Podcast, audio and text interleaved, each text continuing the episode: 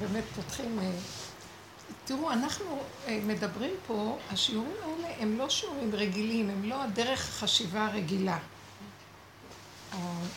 אפילו לי, שאני מדברת בזה המון שנים, בוא נגיד כבר 15 שנה אני מדברת בדרך, גם לפני כן אה, הייתי קשורה ואני מתעסקת, אבל ממש ללמד את הדרך. קודם לימדתי דברים אחרים. אה, את ההשקפה התורנית הרגילה. הייתי לוקחת ספר, חובת הלבבות, דברים מהסוג הזה, ומלמדת. אבל פה, וכל השנים האלה אני עוד שואלת את עצמי מה, אני עוד לא יודעת מה אני עושה אפילו. ועם הזמן זה מתברר. זה מעניין.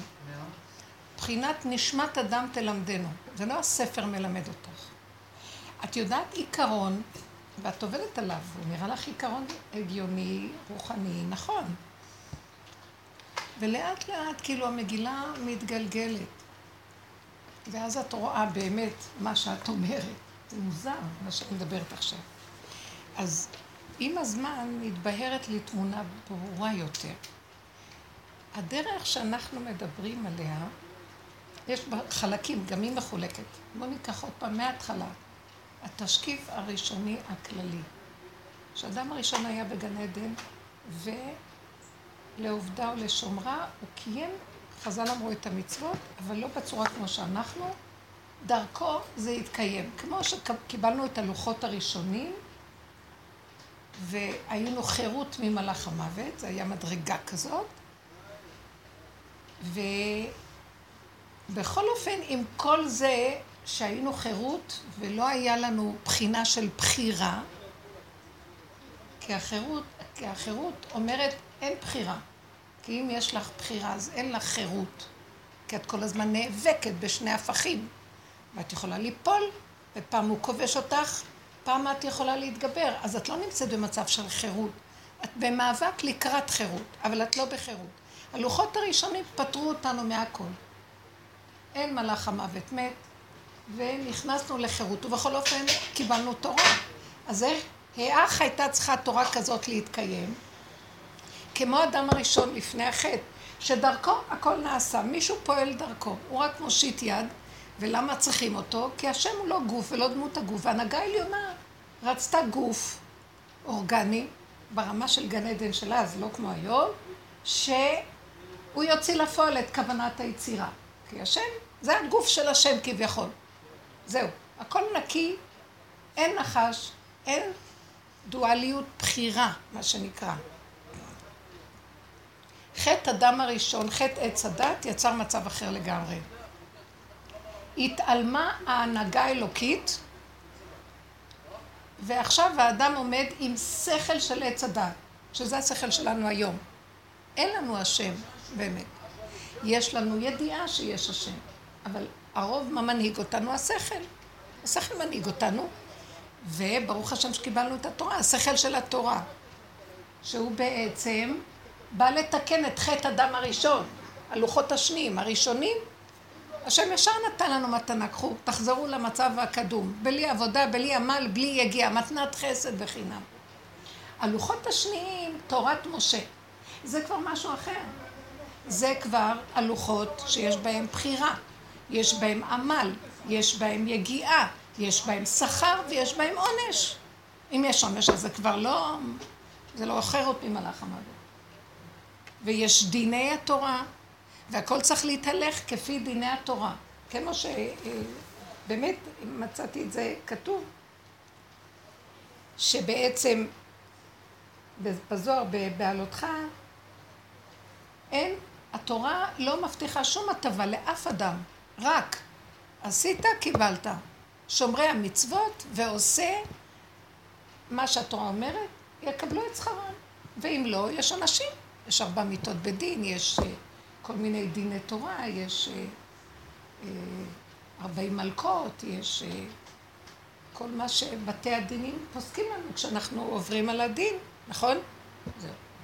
נמצא שאנחנו נמצאים תחת החוק של עמל ויגיעה ובחירה ומאבק.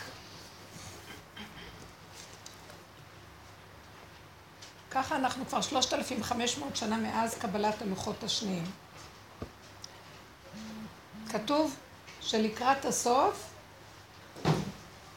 השם, הנה אני שולח, אנוכי שולח לכם את אליה הנביא, לפני בוא יום השם הגדול והנורא. והשיב לב אבות על בנים ולב בנים על אבותם. התפקיד של אליהו, אליהו יש לו שני תפקידים. התפקיד הראשוני, להשיב אותנו בתשובה. מה פירוש להשיב בתשובה? ברגע שיש תורה ויש לי שכר ועונש או בחירה, אז אם אני בוחר לעשות עבירה, אז אני צריך לעשות תשובה, נכון? מה, אני צריך את אליהו הנביא בשביל זה? אני שואלת אתכם. אם אני, חס ושלום, אדם עבר עבירה, גנב, אז הוא צריך להחזיר את הגניבה, זה כתוב את זה בתורה במפורש. לשלם חמישית, וחוץ מזה שהוא מחזיר את הגניבה, ויוסיף חמישית כעונש, וזה פסק שכתוב בתורה. למה את אליהו הנביא? אז למה כתוב, הנה אנוכי שולח לכם את אליה הנביא לפני בוא יום השם הגדול והנורא. כאשר עד אז שלושת אלפים, חמש מאות שנה, ארבע מאות שנה, אנחנו לא עושים תשובה, יש לנו את שערי יונה של רבנו יונה, שערי תשובה. הוא מראה לנו איך עושים תשובה. אדם יודע מה צריך לעשות, לא עשה מה שיודע, אז הוא צריך ללמוד את הדין ולעשות תשובה. אז מה שאליהו הנביא יבוא להראות לנו זה תשובה אחרת. אנחנו תחת חוק הלוחות השניים עדיין נמצאים בתוכנת עץ הדעת. יש לנו אני, ישות, יש לנו מצב של הסתרה אלוקית, כי אם לא הייתה הסתרה, לא הייתה בחירה, אז, אין, אז כל תורת משה מתבטלת, נגמר הבחירה. אז כדי שנוכל להחזיר את עצמנו בתשובה על חטא עץ הדעת, כלומר סור מרע ועשה טוב, שזה החלק הראשון של עץ הדעת, סור מהרע של עץ הדעת, רע לעץ הדעת טוב, עשה טוב. אבל אליהו נביא יבוא להראות לנו איך לרדת בכלל מהעץ הזה. איך לחזור למצב שהיינו בגן עדן. לא טוב ולא רע. הוא לא יבוא לחזור אותנו בתשובה שעשית משהו נגד חוק התורה, אז עכשיו... הוא בא לדייק ולהגיד שאי אפשר לחזור בתשובה. הוא בא לדייק אותנו ולהגיד לנו, חבר'ה, תתבוננו בעצמכם, במידות שלכם. כל הזמן אתם מפחדים, חוזרים בתשובה. ושומרים. רגע אחד בלי שתשימו לב, בא אותו שטן, מכשיל אתכם, ועוד פעם, ועוד פעם, ועוד פעם, ועוד פעם. יגיע דור שיגיד כבר אין לנו כוח, כי זה לא נגמר. כי כל עוד יש עץ הדעת רע, או בוא נגיד, כל עוד יש עץ הדעת טוב, גם יהיה עץ הדעת רע. אז זה לא, אין דבר סוף. יש עלייה, יש ירידה. יש הצלחה, למחר יכול להיות כישלון. הדבר הזה לא נגמר, כי אנחנו תחת חוק כזה. נמצא שתקעת אותנו בתוך התורה, שאין לה סוף. אלא אם כן הבן אדם אומר, אני יורד מהעולם, אני יושב על איזה... או בוא נגיד, אני יושב באוהלה של תורה ורק לומד תורה, אני לא חי. אז מה יעשו כל העם ואנשים כמונו? שצריכות להיות בעולם. רגע, אני עושה מצווה, רגע, שנייה, אני לא... לשון הרע אחד מפרק לי את הכל. רגע, אני עושה איזה חסד. השנייה, אני גונבת את זה עם גאווה. מה עשיתי? מי ידמה לי ומי ישווה לי? אז נמצא, יבוא אליהו נביא, יגיד לנו, תתבוננו בעצמכם. נכון שאתם חושבים שאתם צדיקים, וכתוב שאליהו נביא יבוא להחזיר את הצדיקים בתשובה. לא את הרשעים, את הצדיקים. את הרשעים הצדיקים מחזירים בתשובה, אבל את הצדיקים מי יחזיר? שחושבים שהם צדיקים. זה באמת נכון שהם צדיקים. אבל הם צדיקים לא אמיתיים. הם צדיקים. מה זה צדיק אמת? שיודע את, את מציאותו. מה שהוא לא עושה, יש לו איזה חלק בתוכו שגונב אותו. בואו ניקח את קורח לדוגמה. קורח אומר דבר מעניין מאוד. קורח אומר למשה רבנו, הוא בא עם רעיון מאוד נשגב וגבוה ואומר, כל העדה כולם קדושים, הלא כולנו עמדנו במעמד הר סיני וראינו שכולנו בהשתוות הצורה, שאין עוד מלבדו ואף אחד כאן לא יותר מהשני. אז כולם קדושים. אז למה אתה, משה רבינו ואהרון, מסדרים כאן את העולם, תורת משה, בהיררכיה מאוד גדולה? יש כהנים ויש לוויים ויש שוטרים ויש שופטים ויש ראשי שבטים ויש העם ויש כאלה גיבורים וחלשים ויש מה שנקרא, אה, איך אומר, אה, כל מה ש... ערב רב, וכל המדרגות שאנחנו לפיהם דנים ושופטים. אז הוא אומר, לא צריך את זה, הוא בעצם מחזיר אותנו ללוחות הראשונים. למה לא שכל העדה כולם קדושים? ובעצם הוא מבטיח לנו כבר את חזון אחרית הימים באותו רגע. אבל הדיבור הבא מסגיר אותו. הם כל העדה כולם קדושים, ולמה תתנשאו על קהל השם? יכול להגיד לו, כל העדה כולם קדושים, למה שלא נשתווה בצורה? ושלום על ישראל. בשביל כל הדינים וההלכות וכל זה? למה? בואו נחזור למצב של הלוחות הראשונים. משה רבנו אומר לו כזה דבר. אני, משה, הורדתי תורה של תיקון. אתה רואה את עץ הדת? אומר לו, עץ הדת טוב. קורח אומר לו, עץ הדת רע ועץ הדת טוב. לא נגמור עם זה, בוא נגמור, נהיה קדושים ושלום על ישראל. בוא נלך לחיי העולם הבא.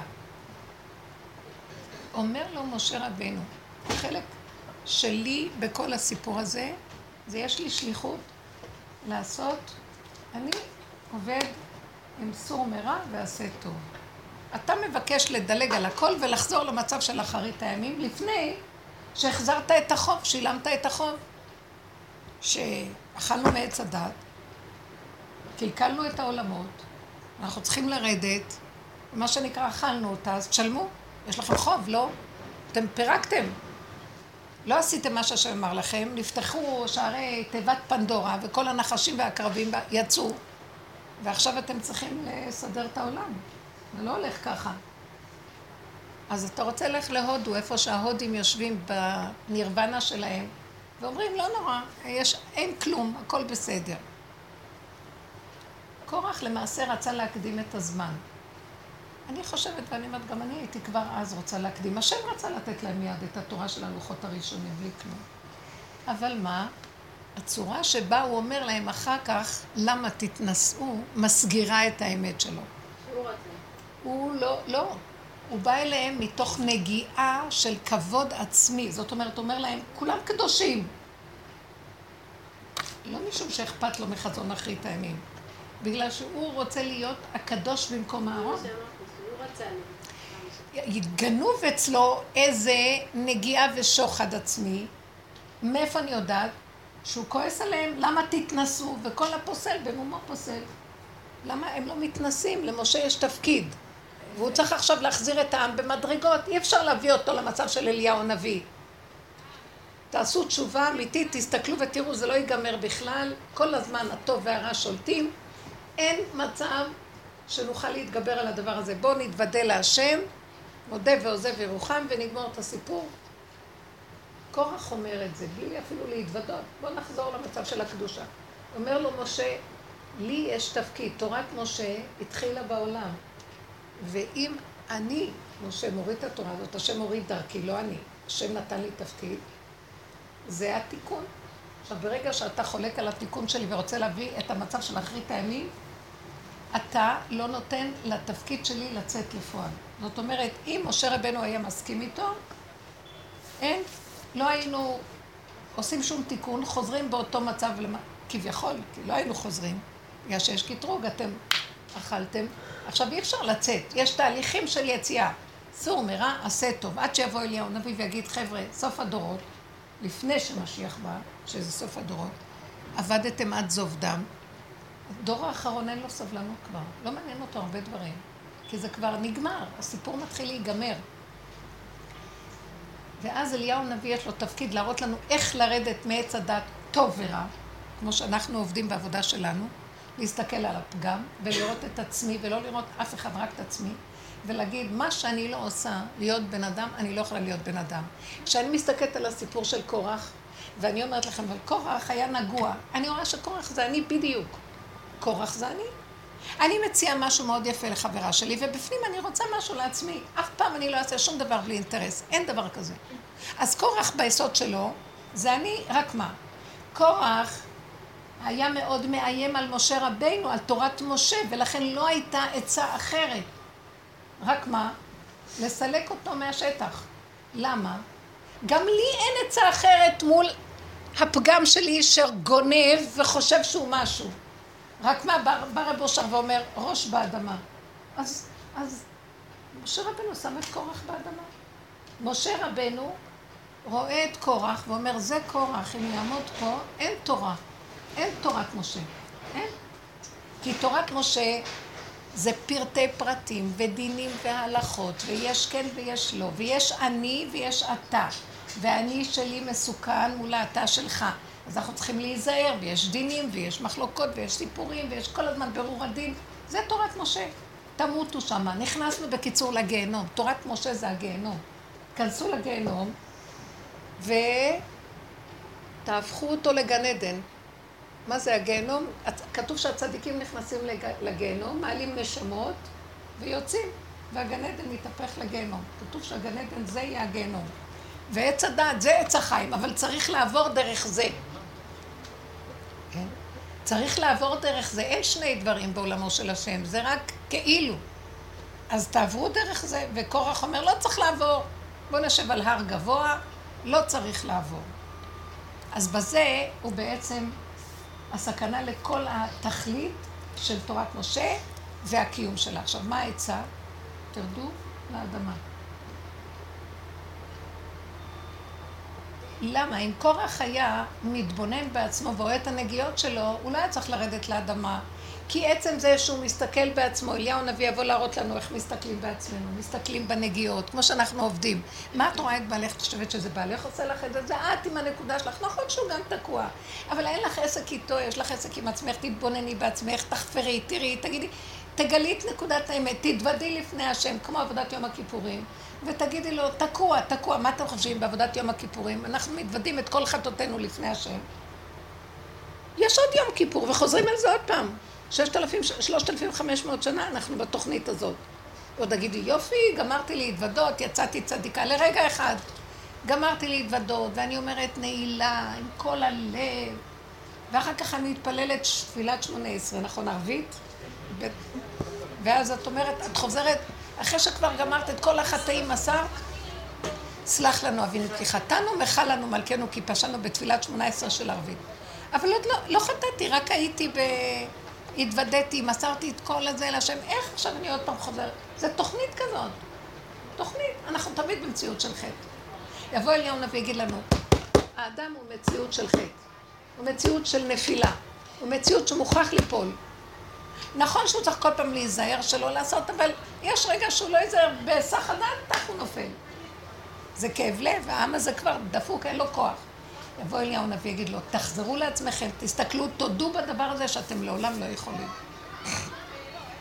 הווידוי של רבנו ניסים, יש, קראתם אותו פעם? אומרים אותו בתפילת יום כיפור קטן, בסידורים האשכנזים, ביום כיפור אומרים אותו אצל הספרדים. הוא אומר, אה, גם אם תצרוף אותי, ולא יישאר ממני מאומה, מרוב שתכה אותי על העבירות שלי, אני אחזור ואני אעשה את זה עוד פעם. זה מה שאליהו הנביא יבוא להראות לנו. תתבוננו, תתבוננו, תתבוננו, ותודו באמת, כי אליהו איש אמת. תודו באמת. עכשיו, מול האמת, האלוקות מתגלה. רק יש, כי חותמו אמת. עכשיו, זה לא מול האמת, ותלכי לעשות את זה עוד פעם. מול האמת, רק תגידי את האמת. ברגע שאת אומרת את האמת, את לא רוצה להיות בעולם יותר. אין לך כוח. את רואה שזה סכנה העולם הזה. את רק יוצאת פה עוד טראח. עוד לא גמרת לסדר, אני לא גמרתי את יום, יום הכיפורים. וכולי כמו מלאך. אני באה הביתה, אני רואה שבעלי עוד מתעכב, הוא צדיק יסוד עולם. אז הוא עוד צריך ללכת. כמובן, כולם עוד אומרים אה, לבנה, איך זה נקרא? ואחר כך הם גם, הוא רוצה ללמוד, כי הוא אומר, עכשיו כולם אוכלים, אז מי ילמד תורה בשעה הזאת? ואז אני יושבת ומחכה לקידוש, להבדלה, ואני כבר הולכת לצאת. ואז אני על המקום כבר, כל השדים והרוחות במוח שלי. מה הוא חושב לו, לא חושב לו, כן חושב לו, מה נמאס לי, לא נמאס לי, פתאום אני רואה שהנר נכבה לי ואין לי עכשיו איך, אז תעשי הבדלה, אני אומרת לעצמי, אבל הנר נכבה. ואז אני, אני אומרת לעצמי, מה אני צריכה ללכת לשכן הזה, אפילו לא יודע להגיד שלום נורמלי, כי הוא צנוע מדי, אז ישר לשון הרע על זה, זה, אני לא יכולה לפעול, זה ככה, ואני לא נאלצת, ואז אני אומרת לעצמי, אז תדליקי. אני צריכה לקחת מין נר שדולק. ואז אני מתחילה להיאבק, ונמאס לי מכל התורה, נמאס לי מהחיים, אני רוצה לשתות כוס קפה, ואז אני רואה, אבל רק לפני רגע, אה, כמו מלאך השם צבקות עומדת מול השם, ברגע אחר, בשניות. ואין לי תקנה, אין, אין. היצרים של הבשר ודם יותר חזקים מהאדם, וזהו, זאת האמת. הקיצר, אליהו הנביא יבוא להגיד לנו, תחזרו ותראו ותודו באמת. ועכשיו מה? כשנודה באמת, דבר אחד מאוד יפה קורה. אני מפחד מהעולם הזה. לא שאני אומרת, טוב, אז נהיה בהפקרות בעולם. כי חוטפים מכות, יש שם נחשים ועקרבים, הם עוקצים. את נופלת, את מקבלת עקיצה, מה חשב? זה כבר לא קשור. עקיצות גם בתוכנו. זה המצפון יבוא ויכה אותי. מה עשית? לא עשית. זה הכליות שלי מייסרות אותי, זה השנאה העצמית שלי, הביקורת והשיפוט שאני שופטת את עצמי. חבל על הזמן. אני הגיהנום של עצמי. אז זה לא קשור לאף אחד אפילו. מה גם שכל רגע מישהו נכנס לבית כבר.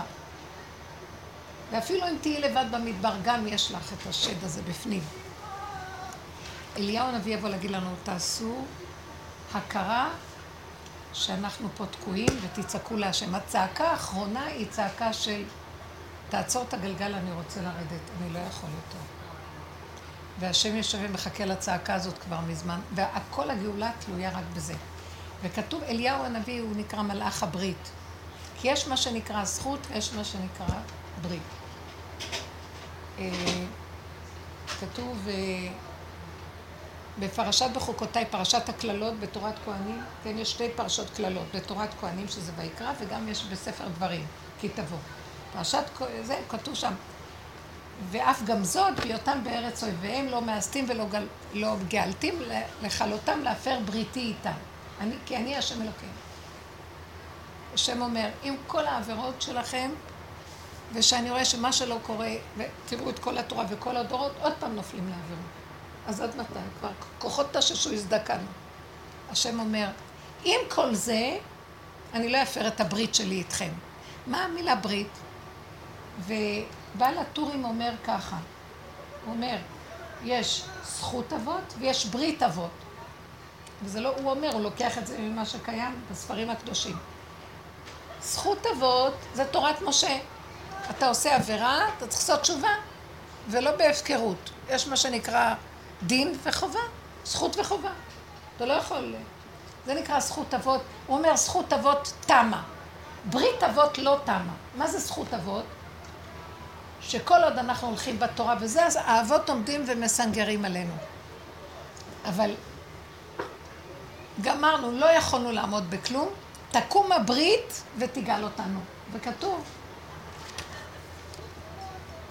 שהברית אבות היא באה משורש מאוד מאוד גבוה, היא לא תלויה במעשה האדם בכלל, לא נוגעים שם מעשה בני אדם, כמו יום הכיפורים, שיורד אור מאוד מאוד גדול, שלא תלוי מה שהבן אדם עושה.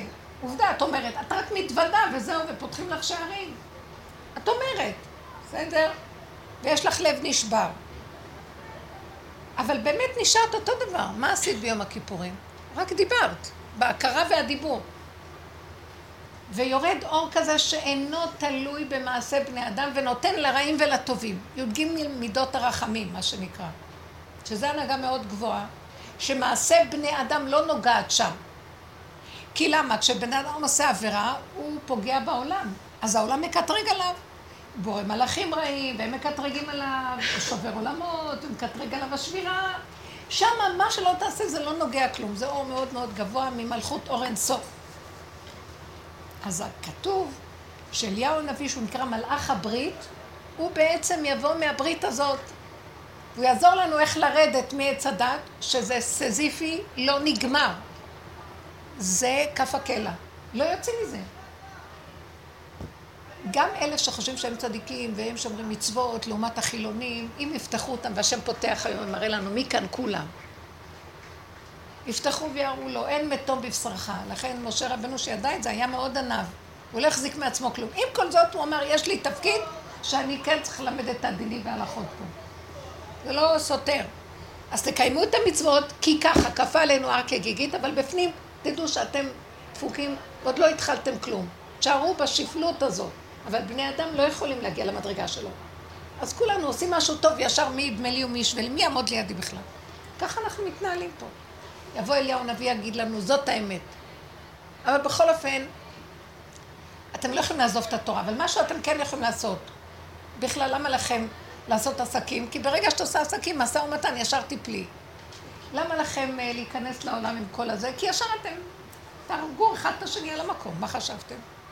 אה, למה לכם אה, לאכול יותר מדי? כי אז אתם הולכים ואתם אומרים, זה כשר, זה לא כשר, זה כזה, זה כשרות כזו, לא כשר, ואתם מסתבכים.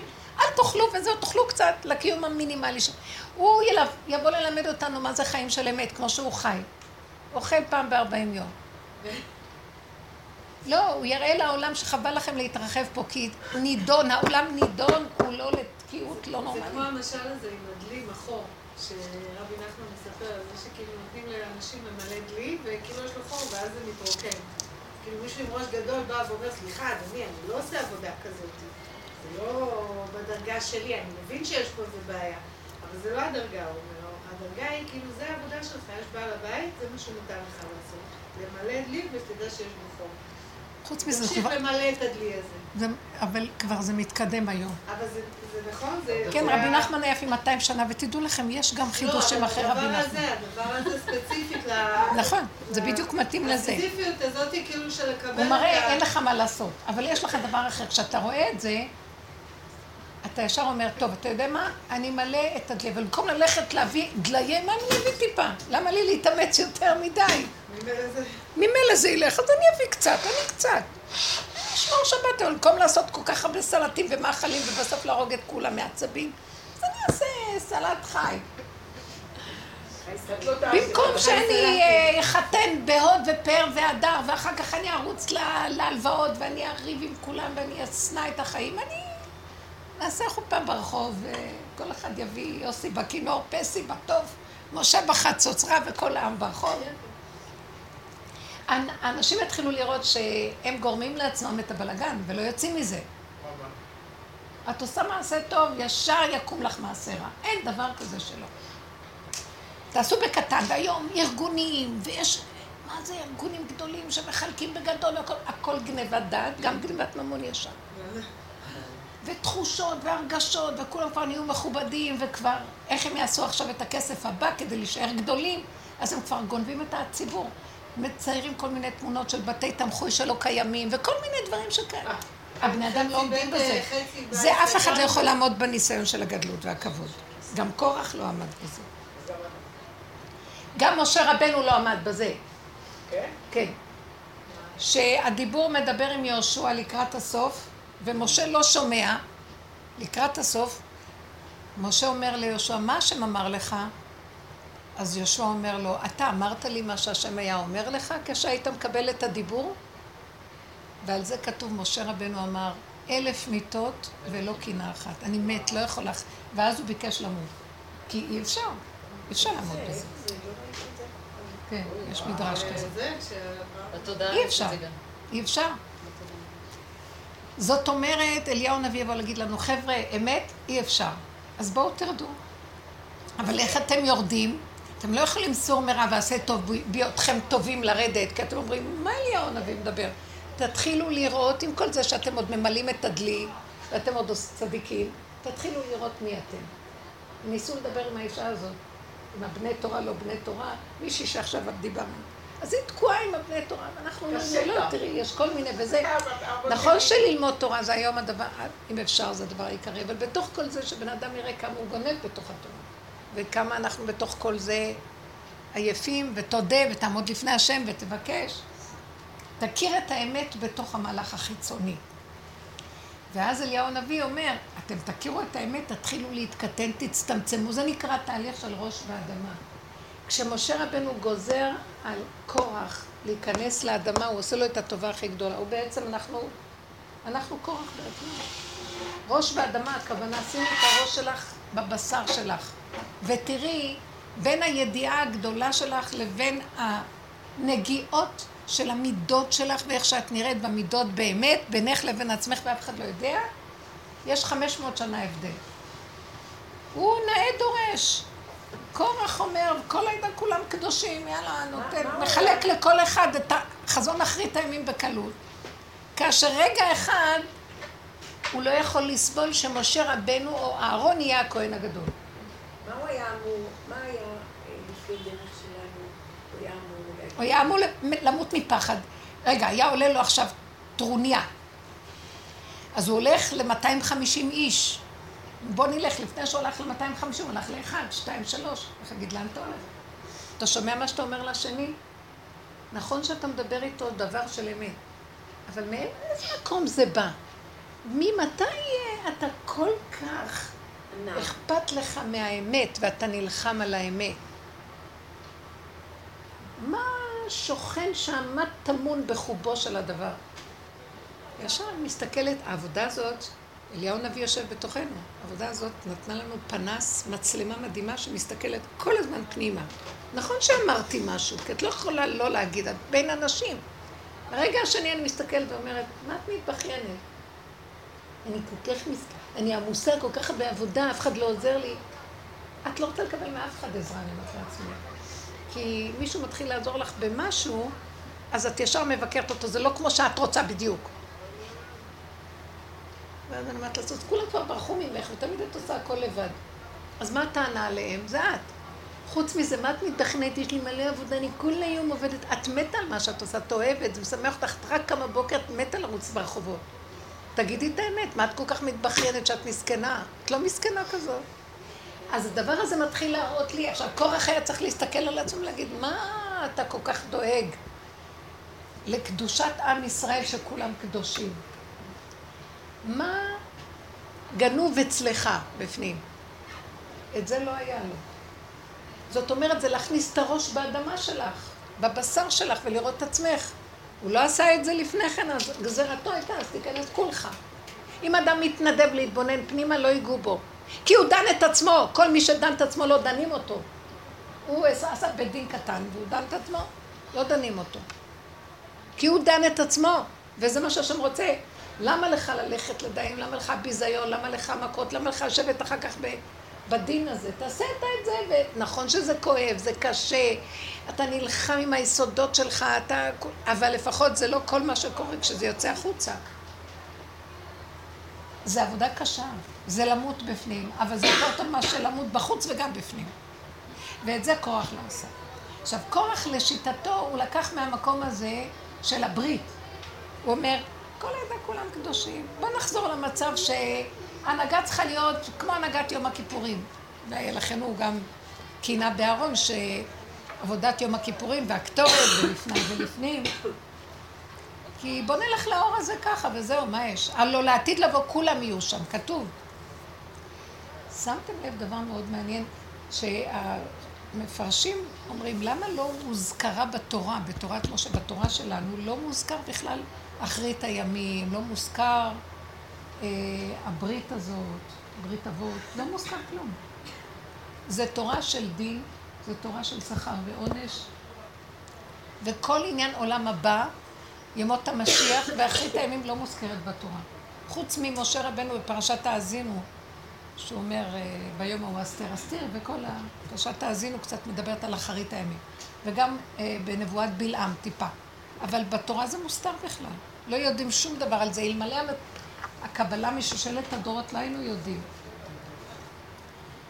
כי זה תורת משה היא מסתירה, אבל תורת משה יש בה את תורה, זו אותה תורה, זו תורה ראשונה בתורת משה, זה אותו דבר, רק אצל משה רבנו מביאה את הצד של הדין והמשפטי התורה, ואילו בתורה הראשונה מביאים את הבחירה שלה בלא, בלא עמל ויגיעה, מתנת חסד וחינם, כולם יושבים משתחת כפלו ותאנתו ונהנים מזיו השכינה, כן, זה לעתיד לבוא. כל ישראל יזכו. בברית, וכתוב בכמה מקומות שקראתי, שהגאולה העתידית לא תלויה בתשובה ומעשים טובים בכלל. נכון שאליהו הנביא יבוא להגיד לנו, תעצרו, כבר עשיתם את זה, תתבוננו בעצמכם ותראו שמה שלא תעשו לא תצאו מזה. אבל באמת לעתיד לבוא, הגאולה העתידית, שיבוא משיח, כולם יגאלו. אז איך? יהיו כאלה שיגאלו בזכות, שעשו גם זכות, וחזרו, ויהיו כאלה שרק מתנת חסד וחינם. ברור שעדיף שיש לך גם את החלק של הזכות. אבל הגאולה, כולם יגאלו. מה ההבדל? ההבדל הוא כזה, שאלה, כולם יהיו באותו אולם, אלה ישבו ויאכלו, ואלו מתחת לשולחן יאכלו את העצמות. כמו האינדק, זה ההבדל. אבל כולם יבואו לגאולה. בסדר? לא. לא, כאילו. כאילו, את אומרת, למה הוא יבוא? אני עבדתי והוא יהיה לא, לא הוא ולא אני. מכירה את זה? גם אני התרגזתי על זה. ואז אמרו לי, מותק, את שייכת לאלה שלא עשו כלום ויקבלו בחינם. כי אני עוד חושבת שכמה טרחתי וכמה איסורים וכמה תורה, ומטתי על התורה. מה שלא מתנו זה לא בכלל מתחיל. כולנו בחינה של חילונים. אל תחזיקו מעצמכם כלום. כי מה שאנחנו מכניסים פה, אוכלים בכל פה מהצד השני, ונגמר. תבואו למעלה, תגידו, פיתחו שערים, יבוא גוי קדוש, יש לי מלא מצוות בידיים, אין לי, אין לי יד איך לפתוח את הדלת של גן עדן. יגידו לך, לא, לא, אדוני, אתה יכול לפתוח. 80 אחוז אכלת כבר פה את כל מה שעשית פה. אה, אני אגיד להם, גם הקרן קיימת לעולם הבא? לא, לא, גם את הקרן אכלת בכל פה. נשאר לך אולי איזה, מכל דבר קטן משהו. את לא מבינה איך דנים את האדם. נפל לידי איזה ספר של רבי חיים ויטל, שמתאר את הקשר שלו עם הארי ז"ל. וואי, אני מאוד קשורה עם הארי ז"ל משנים קדמוניות, אבל בכל אופן זה חזר ועמם אותי. שהארי ז"ל היה בסך הכל שנתיים בצפת. הוא היה צעיר מאוד שם. הוא היה במצרים, ואחר כך אה, הוא קיבל הוראה, אליהו הנביא לימד אותו תורה, אמר לו, אתה עולה עכשיו לצפת. הוא היה שנתיים בצפת. בשנה הזאת שהוא בא, הוא חיפש את, הוא חיפש את רבי חיים ויטל. הוא היה שם רבי חיים ויטל, והיו עוד חכמים גדולים מאוד. האלשיך הקדוש היה הרב קורדוברו זצ"ל, היה בית יוסף, היה... גאוני עולם היו שם. באותה... הם היו תלמידי חכמים, והוא מחפש את רבי חיים ויטל שהיה די פשוט, אבל הוא כן, הוא היה תלמידו של, הרב, של האלשיך הקדוש, האלשיך היה. ואז כשהוא מתחיל להתוודע אליו רבי חיים ויטל, והוא רואה הבן אדם הזה שעומד מולו, שרוצה ללמד אותו את הדרך שלו, את השיטה שלו, שיטת האריזה, הוא מספר עליו, לא היה דבר שמוסתר היה ממנו, הוא שמע את השיחת קלים, העצים מדברים, הוא שמע, ידע מה הם אומרים, העופות מדברות, ידע מה הם אומרים, האבנים, אבן מקיר תיזק, אומר פה, הוא עבר, אומר, האבן הזאת צועקת, יש שם נשמה שבתוך זה מגולגלת. הכל היה ככה פתוח לפניו. הוא הסתכל בבן אדם וידע מה העבירות שלו, מה חסר לו, הוא היה הולך איתו ומלמד אותו ומראה לו את כל מה שהוא יודע. הוא היה המום, הוא אומר, אפילו נביא בדורות קודמים, בראשונים, לפני הראשונים. לא, זה נביא, מימות הנביאים. אז אם כן, הוא רץ לפרסם אותו אצל כולם. בואו תראו, בואו תראו מה יש פה. והוא אמר לו, לא, לא, אני לא מעוניין, אני רק מעוניין בך. ואז אומר לו, רבי חיים ויטל לא הסכים, הוא אמר, לא יכול להיות שאתה תהיה כזה אדם בדורנו ואנשים, כולם צריכים לראות. ואז uh, הוא התחיל לספר לאלשיך הקדוש, היה רבו, ואלשיך התחנן לפניו שייקח אותו. רבו מתחנן לתלמידו, תיקח אותי לארי. והארי לא הסכים, אבל בכל אופן הם באו אליו. ואחרי שהם היו הולכים, הוא היה אומר ל, לרבי חיים ויטל, למה הבאת אותם? אתה לא מבין עכשיו שאתה מבזבז לי את הזמן. אני לא חפץ בכל זה. אני רק צריך אותך. לך יש נשמה מסוג אחר. הוא אומר לו, אבל הם גדולי עולם. הוא אומר, לא מה שאתם רואים זה זה. אני רואה. באמת פלא עצום, שהרבה חיים איתה לאדם פשוט, אומר לו, הנשמה שלו זה היה משהו יוצא מן הכלל. הוא אמר שזה משהו שלא קיים ולא זה. עכשיו תגידו, אלה גדולי עולם, מה לא, איך אנחנו מריצים אותו? הוא אומר, לא, זה לא מה ש... ועכשיו, הוא אומר לו, אל תבלבל אותי, כי אתה מבזבז לי את הזמן. והם יבואו וישמעו, אבל הם לא קולטים אותי בדיוק, והם לא מבינים אותי נכון, והם לא משתמשים בזה טוב. אז אני לא חפץ להתבזבז. תראו איזה מדויק הוא היה. והוא אמר, במילים אחרות, מה הוא בא להגיד? איש אמת לחלוטין כמוהו, שאני רואה מה שקורה פה בעולם, ואני יודע, אם אני אתערבב, אני אלך לאיבוד, אז תשאיר אותי בקטנה ותן לי להתעקש בקטנה על הדקויות ולהוציא מזה את התועלת שאני נשלחתי בעבורה לעשות פה. וממילא, מהקטן שביני ובינך כל העולם מתקן. אתה לא צריך להביא לי את כולם. תראו איך המוח שלנו רואה. כי הוא ראה שמיד זה ייפול, והגדלות, וזה יחלוק עליו, וההוא יגיד לו, מה, מה, לא ככה, וזה כן ככה, לא ככה, הוא אמר, חבל לך על הזמן, אני לא רוצה. הוא היה קדוש מוסתר. וכתוב שם שרבי חיים ויטל לא הסכים איתו. הוא אומר על עצמו, ואני חסיד שוטה, רציתי לזכות את הרבים, ואמרתי לו, אבל זה זיכוי רבים, והוא אומר, אין כזה דבר זיכוי רבים כמו שאתה חושב. נקודה קטנה של הבן אדם בתוכו באמת, אין זיכוי יותר גדול מזה. כי יש כאן נחשים ועקרבים והם גונבים. והוא לא הסכים איתו, ואז הוא, אמר, הוא בא אליו, אחרי שהוא אמר לו, אל תביא וזה, הוא בא אליו ואומר לו, טוב, מאחר ולא הסכמת, נגזרה הגזרה, בעוד יומיים אני לא אהיה פה. הוא לא אמר לו בעוד יומיים, הוא אמר לו, נגזרה הגזרה ואני צריך לצאת מהעולם. והוא לא קולט. הקיצר, אה, עברו יומיים, הוא היה בחדרו, והיה אצלו איזה מישהו, מהאנשים שהוא הכיר, אנשי ביתו, שהוא היה כהן. והוא דיבר איתו ואמר לו, איפה, איפה רבי חיים שבשבילו הגעתי לכאן? בשעה הזאת הוא לא נמצא פה? ואז הוא אומר לו, אני אלך לקרוא לו. אז הוא אומר לו, לא, לא, תצא, תצא כבר מהר, כי הוא היה כהן, הנשמה יוצאת לי, וזהו, ככה הוא הלך. עכשיו, תראו את הדיוק ותראו איזה נקודת אמת. וואי, כשקראתי את זה אמרתי, וואי, כמה בזבוז יש פה. מה לא אנחנו חיים פה? אמרתי, נביא את זה לחברות. כמה אנחנו מקבלים מכות, כי אנחנו עוד רוצים עולם עם הדרך. יש שלב בדרך שרבותיי נגמר העולם. יש עולם קטן. מה את עוד רוצה? מה את רוצה? מה? זה וזה וזה וזה, טח, פלק, פלוק, פלק. את באה כאובה, מלאה מכות וחבלות, ועוד פעם בוא נעבוד על עצמנו. תגידי, לא נמאס לכם? נמאס לי גם מהעבודה הזאת? נמאס לי. כמה אני אראה את עצמי? אבל אני לא מבינה, מה האדם? מראש הוא כאילו היה בעולם, הביאו לו מקום. והקדוש ברוך הוא מחזיר אותו לעולם, אז מה את מי? את בני אדם, הוא מחזיר אותנו לעולם. את מחזירה את עצמך לעולם. תדעו לכם, כן. בואו אני אגיד לכם, אני הבנתי את זה ואני כן יודעת שזה ככה. אם אנחנו לא קולטים את הנקודה של הסוף, שאין לזה כאן תקנה מעוות, לא יוכל לתקון, אומר קהלת. אין תקנה תחת השמש.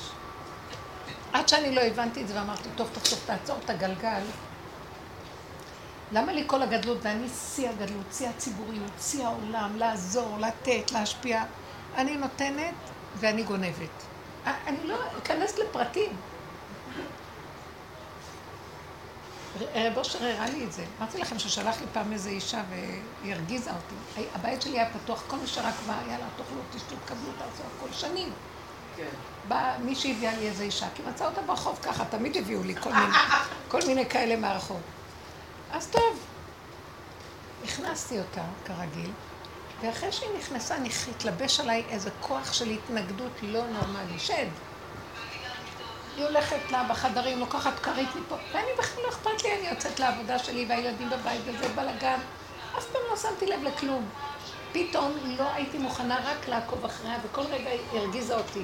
פותחת את המקרר, עושה זה, עושה זה, עושה... אחרי יומיים...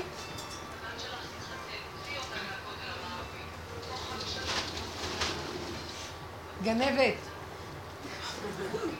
גונבת את כולם שם עם הרמקול עכשיו. כמוני. אחרי אה, יומיים כאלה אמרתי לה, את לא יכולה להישאר פה. לא יכולה. מה? לאן אני אלך? אין לי בית. את לא יכולה. יצא לי כל הרוע שבעולם. וככה הוצאתי אותה, אז היא קיללה אותי קללות נמרצות כאלה, והיא הלכה לזאת שהביאה אותה אליי ואמרה, זאתי, זאתי רשאית הכי גדולה, הכל. מה שאת אומרת, בסדר גמור. למחרת בבוקר, בשעה, אה, אני באה להעיר את הילד הקטן לתלמוד תורה, אז הוא אומר, אמא, כואב לי הראש. אז אני אומרת, יום שישי, לא נורא, קצר, אז תישאר בבית. בשעה עשר מתקשר המנהל של התלמוד תורה, הוא אומר, איפה שלמי? איפה שלמי? זה החתן שהתחתן. כן. איפה הוא? אמרתי לו, כן, לא, שהשארתי אותו. הוא אומר, מיד למיון, מיד למיון. אמרתי, למה? הוא אומר לי, כי התגלה אצלהם דלקת קרום המוח, שני ילדים, ועכשיו כל ילד שככה הם, שרק טיפה יש לו חום או משהו, ישר, וואי, יחוצה, ואמרתי, מיד, מיד, מיד. וואי, איך נבהלתי. ישר, על המקום, מה שפייגי אומרת. על המקום נכנס לי. אה, זרקת אותה. זה העונש. עונש. קראתי לבעלי ישר, לא יודעת מה, קחו אותו לבית חולים, אני לא יודעת, נשארתי היום שישי כזה, קצר. אה, ואז הרמתי טלפון לשמואל כץ, שהוא היה מכניס אותי לרב אושר, זה היה שרב אושר עוד היה חי. היה מכניס אותי לרב אושר, ואמרתי לו, עכשיו רגע, הוא היה בחדר של רב אושר בדיוק באותו רגע, והוא מרים את הטלפון, ואני שומעת את רב אושר מדבר. ולא חשבתי שהוא מדבר אליי, הוא מדבר, ואני מדברת עם שמואל. אני אומרת לו, שמואל, תקשיב, אה, שמואל, לא, עוד לא, אני עוד לא מצליחה להוציא מילה, אז שמואל אומר לי, אולי זה רב אושר אמר לו, אז הוא אומר לי, אה, כל הג'ורה יצא, אה? כל הג'ורה יצא, נכון? כך הוא אומר לי, שמואל כץ. זה לא שמואל כץ, זה היה רב אושר, הוא היה מדבר, הוא היה פה של רב אושר. הג'ורה יצא. אמרתי לו, כן, אבל הילד, הילד. אז הוא אומר, זה לא קשור לשום דבר, הג'ורה יצא. ושתדעי שיש לך ג'ורה. חשבת שאת צדיקה, אה? ואני אומרת לו, ומה עם הילד? מה עם הילד? הוא שותק. הוא שותק, לא מדבר. גמר עליי. ואז אה, הוא אמר לי, אה, אני לא יכול עכשיו לדבר, קשרי יותר מאוחר. יותר מאוחר, אני מרימה לו עוד פעם, אני לא יכול לדבר, לא יכול לדבר, לא. ערב שבת. אני שואלת את בעלי, מה קורה? הוא אומר לי, עושים לו בדיקות, בדיקות, בדיקות, נכנסה שבת. נשארו שם. עכשיו, שבת כזאת עברה עליי. כל העבודה שלה הייתה תנתקי את המחשבה, וזה תנתקי את זה. במוצאי שבת, אה, אני מרימה טלפון לשמואל כץ, עוד לא יצא שבת. אז הוא אמר לי, הרב אושר אמר שהכל בסדר. רק שהג'ורה יצא. עכשיו עוד לא גמרתי לדבר איתו, הדלת נפתחת והילד מלא שוקולדים, ככה, עמוס מומתקים. היי, אמא, תראי כמה הביאו לא היה לו שום דבר. אבל אני זוכרת את הדבר הזה, הכל היה בשביל הג'ורה. זה לא היה קשור לזה, רק אני, אני רציתי לקשר. אה... זה לא קשור. כי לפעמים אני רואה את זה באותו שנייה. זה לא קשור. זה שני דברים. כי ישר המוח של עץ הדת הצדקותי אומר, אה, מענישים אותך. סליחה, אם היו באמת מענישים אותי על מה שמגיע לי, לא היה נשאר לי שריד ופליט, ולא הייתי לא עומדת ולא שוכבת, הייתי מתנדפת באוויר מרוב. אנחנו חושבים, נגעו בנו, כי אנחנו בדרך כלל 99 או 90 אחוז צדיקים, אבל קצת נגעו בנו, כי אנחנו צדיקים. אז נוגעים בהם קצת. זה אנחנו שוכחים הרבה. אה? אנחנו פעם הלכתי לבית של אבא שלי, ראיתי בת איזה 25, הוא דיבר עם אחי, זה לא היה קשור. רק שאני אגיד לך משהו, שאם את מדברת יידיש מקליטים, אז אל תגידי להם לא להקליט. אני מבקשת מעכשיו, לא, זהו. תשחררו. אין אף אחד ואנחנו מדברים שיעור. אני אומרת לה לפעמים לערוך נקודות, לא- לא- אבל לא לעשות את זה. אה, אז אה, הוא דיבר עם אחי ואמר לו, תראה, אני אדם ממוצע. ממוצע? ממוצע. אמר על עצמו, כאילו, על המידות שלו, על זה אני אדם ממוצע. ואז הסתכלתי על הזיכרון של מה שסיפרתי לכם. אתה ממוצע? ואז כאילו, באותו זמן כעסתי, כאילו, שאמרתי, ואחרי זה חשבתי עם עצמי, אנחנו שוכחים כולם. כאילו, אנחנו, יש לנו חיה, היא טורפת ברגע מסוים. אחרי רגע היא גם מסדרת לעצמה איזה מדרגות ואיזה זה. אז זה כל הנקודה שראינו במה שקורח בעצם לא רואה את הנגיעות שלו. לכן הוא אמר לו באדמה. כי אתה חי עם ראש למעלה ואתה לא רואה בכלל מי אתה. זו הייתה... ה- זאת אומרת, זה היה התיקון, דומה בדומה מתקן. אבל זה היה תיקון קשה, שכל כולו ייבלע בתוך האדמה. מאיתנו מבקשים שנכניס את הראש באדמה. אבל אני פתאום יום אחד חשבתי וראיתי, תקשיבו, אתם יודעים שאנחנו הזויים? אנחנו קורח בעצמו מתחת לאדמה, ולנו נדמה שהוא באדמה ואני בסדר. אנחנו מסתכלים, העולם שלנו, אנחנו מתחת לאדמה, חבר'ה. סבל לא נורמלי. אנחנו, אתם רואים? אנחנו קורח בעצמו. פעם רב אושר אמר, מי שהגיע, כל מי שהגיע לבית הזה הוא קורח. מבלועי קורח. ואנחנו צועקים מוישה אמת מתורתו. כאילו באיזשהו מקום, לנו נדמה שאנחנו חיים וקורח באדמה. תראי איזה חיים יש לך, גיהנום. כולנו עוברים את זה. ואז נדמה לנו, לא, קורח, אדמה זה הגיהנום. עכשיו תהפכו את הגיהנום הזה ל... כולנו בגדר הזה, מה חשבת? אבל למה את אומרת שכאילו אנחנו נכנסים לעולם ולא הוא מכניס אותנו? כאילו אם יש לנו ילדים, יש לנו דברים לעשות אותם. לא שאנחנו חיים במדבר או באיזה חוף ים. אה, את צודקת, יש נקודה שאני אסביר לך. יש ששת אלפים שנה של כל התוכנית הזאת. מאז קבלת התורה, שלושת אלפים חמש מאות בערך. אה, ועכשיו, יש לבן אדם אפשרות לצאת על ידי עבודתו. לצאת מהגלגולים. זאת אומרת, לצאת מהאפשרות שימשיך להיות כאן. כל עוד יש ימות עולם פה, עד סוף האלף השישי, הבן אדם נידון לחזור בגלגולים. אלא אם כן, מה שאנחנו עושים, העבודה הזאת שאנחנו עושים, אנחנו נכנסים בה באמת ומתעקשים עד הסוף, יצאנו, מהמקום, יצאנו מהתוכנית הזאת, נכנסנו למצב, הבוקר כשקמתי אמרתי, אנחנו הולכים לכיוון הברית. יצאנו מנקודת הזכות. אמרתי לו, רבנו שם, אני לא מוכנה יותר חובה וזכות וחובה וזכות וחובה וזכות, לא יכולה, לא רוצה, לא רוצה, תיקח אותי ליסוד של הברית. מה הכוונה הברית? מתנת חסד וחינם.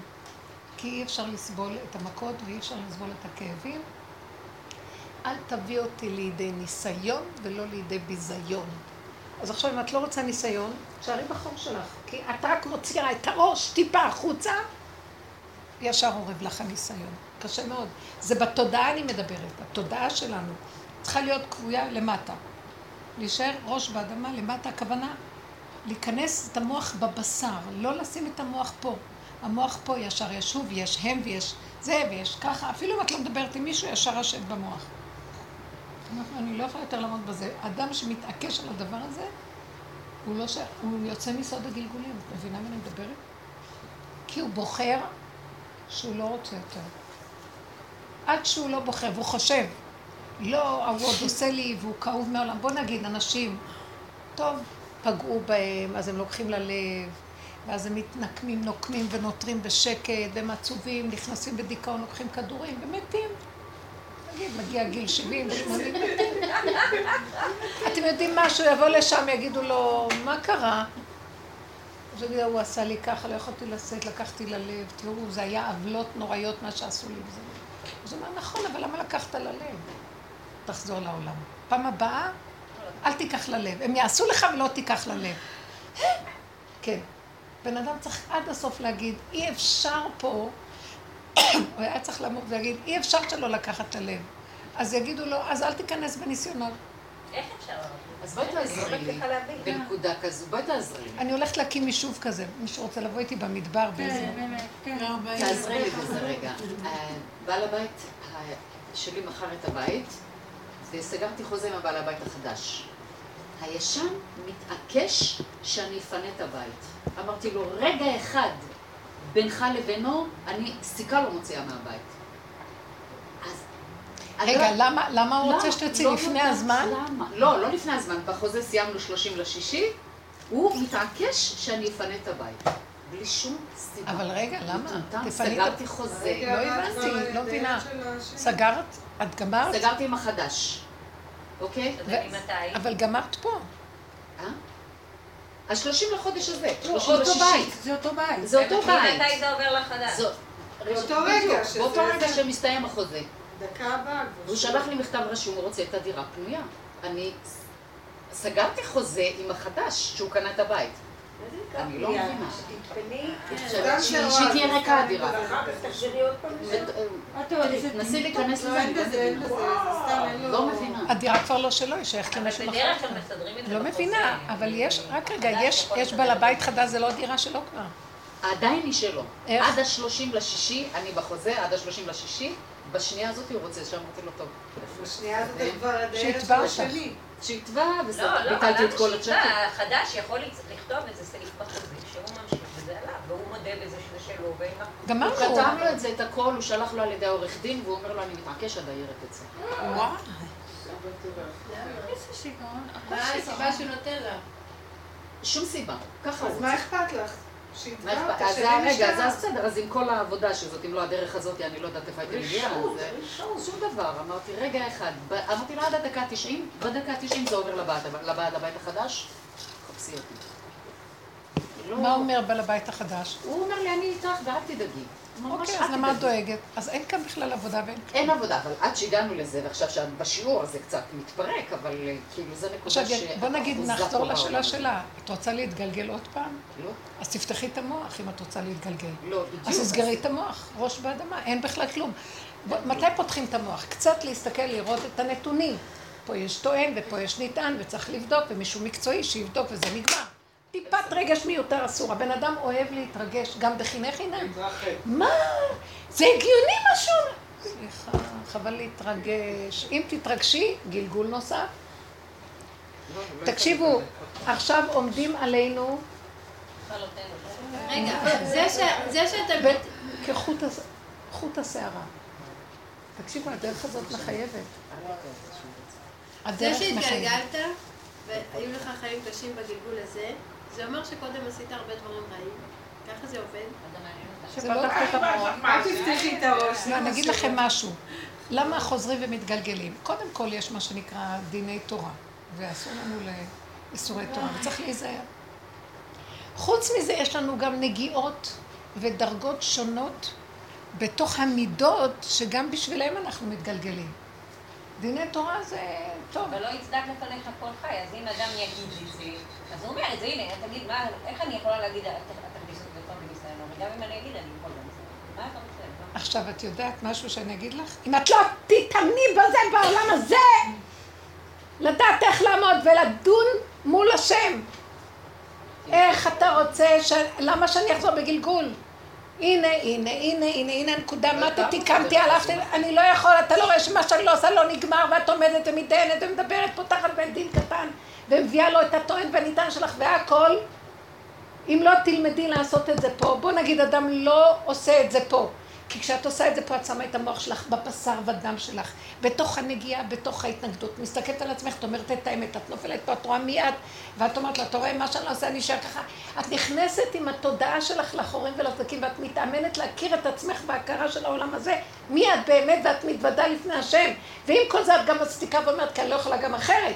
אם לא תעשי את זה בעולם הזה, והבני אדם עוברים על עצמם, סגור הכל, אחרי שיוצאים מן העולם, רבותיי, אין לבן אדם זיכרון. אתם יודעים, לוקחים לו את הזיכרון, והוא לא יודע אפילו את שמו. נכון. אז איך הוא ידע מה להגיד לבורא עולם? אה, הוא עמום. אם את לא תתאמני ותחזרי ותתאמני ות, ות, ותצעקי ותדברי, וזה יהיה העניין שלך כל היום, כשאת יוצאת מהעולם, התודעה הזאת נשארת לך. ואז עכשיו את עומדת, בית דין בא ואומרים לך, טוב, טוב, טוב, בית דין רואים לעיניים, בתי דינים רואים לעיניים. גם בעולם הבא הם רואים לעיניים. ואז את אומרת להם, רגע, אתם טוענים בצורה הזאת, ואני עשיתי עבודה של בית דין לפנים משורת הדין עם עצמי. קחו אותי לבית דינו של השם. את יודעת שרב אושר היה אומר את זה? ואז הם חייבים, זה כמו ערעור לבג"ץ. לוקחים אותך למקום אחר, ואז את עומדת ומדברת. את חושבת שזה קל? אם הבן אדם לא ידבר מתוך הבשר והאמת שלו, הוא ימות. והוא יודע שזו האמת, הוא מתאבד עליה פה בעולם הזה, לדבר. אתם יודעים כמה צריך להתבונן ולדבר ולעמוד ולהיות חזקים? יש משהו במציאות שלנו שהיא גורמת לגלגולים. מה היא? רבותיי, תקשיבו טוב. אנחנו מרחפים. עץ הדת, השד של עץ הדת גורם לנו כל הזמן לעוף. אנחנו עייפים ורוצים לנוח. שימי לב איך את משכיבה את הילדים. יאללה, מקלחות, מקלחות, את כבר רוצה שיגמרו, שתשבי על כיסא, ומה תעשי? תרחפי. העבודה הזאת זה להוריד את הזקן עד למטה, תלשת לו את כל השערות מהזקן. אולי אפשר להגיד שאת בעניינים. את צריכה להוריד את המוח כל הזמן, לא לרחף, להיכנס בחורים בסוף. אני שמה לב כמה אני מרחפת. אני שמה לב שאני באה בטענות למישהו, ואז אני אומרת, רגע, אבל מה את רוצה ממנו? את לא אמרת לו. את לא דייקת בנקודה הזאת והזאת, אז הוא חשב כך וכך, מה הטענה עליו? כמה פעמים אני רואה שאני לא מדייקת, אני אומרת, נכון. אמרתי למישהי, נתתי לה שתי פאות, שנתנו לי אותן במתנה. ואמרו לי, תמכרי אותן ותחזיקי את האברכים שלך. פאות יפות. אז באתי, נתתי אותן למישהי שהיא מוכרת פאות. אמרתי לה, תמכרי לי אותן. עכשיו, לא, לא, לא, אפילו לא אמרתי לה כמה הן שוות, מה נראה לך, מה זה, אמרתי לה, אחת יותר טובה. אפילו לא, אני מרחפת, אני, זה לא מעניין אותי אפילו. קחי, תמכרי לי אותם.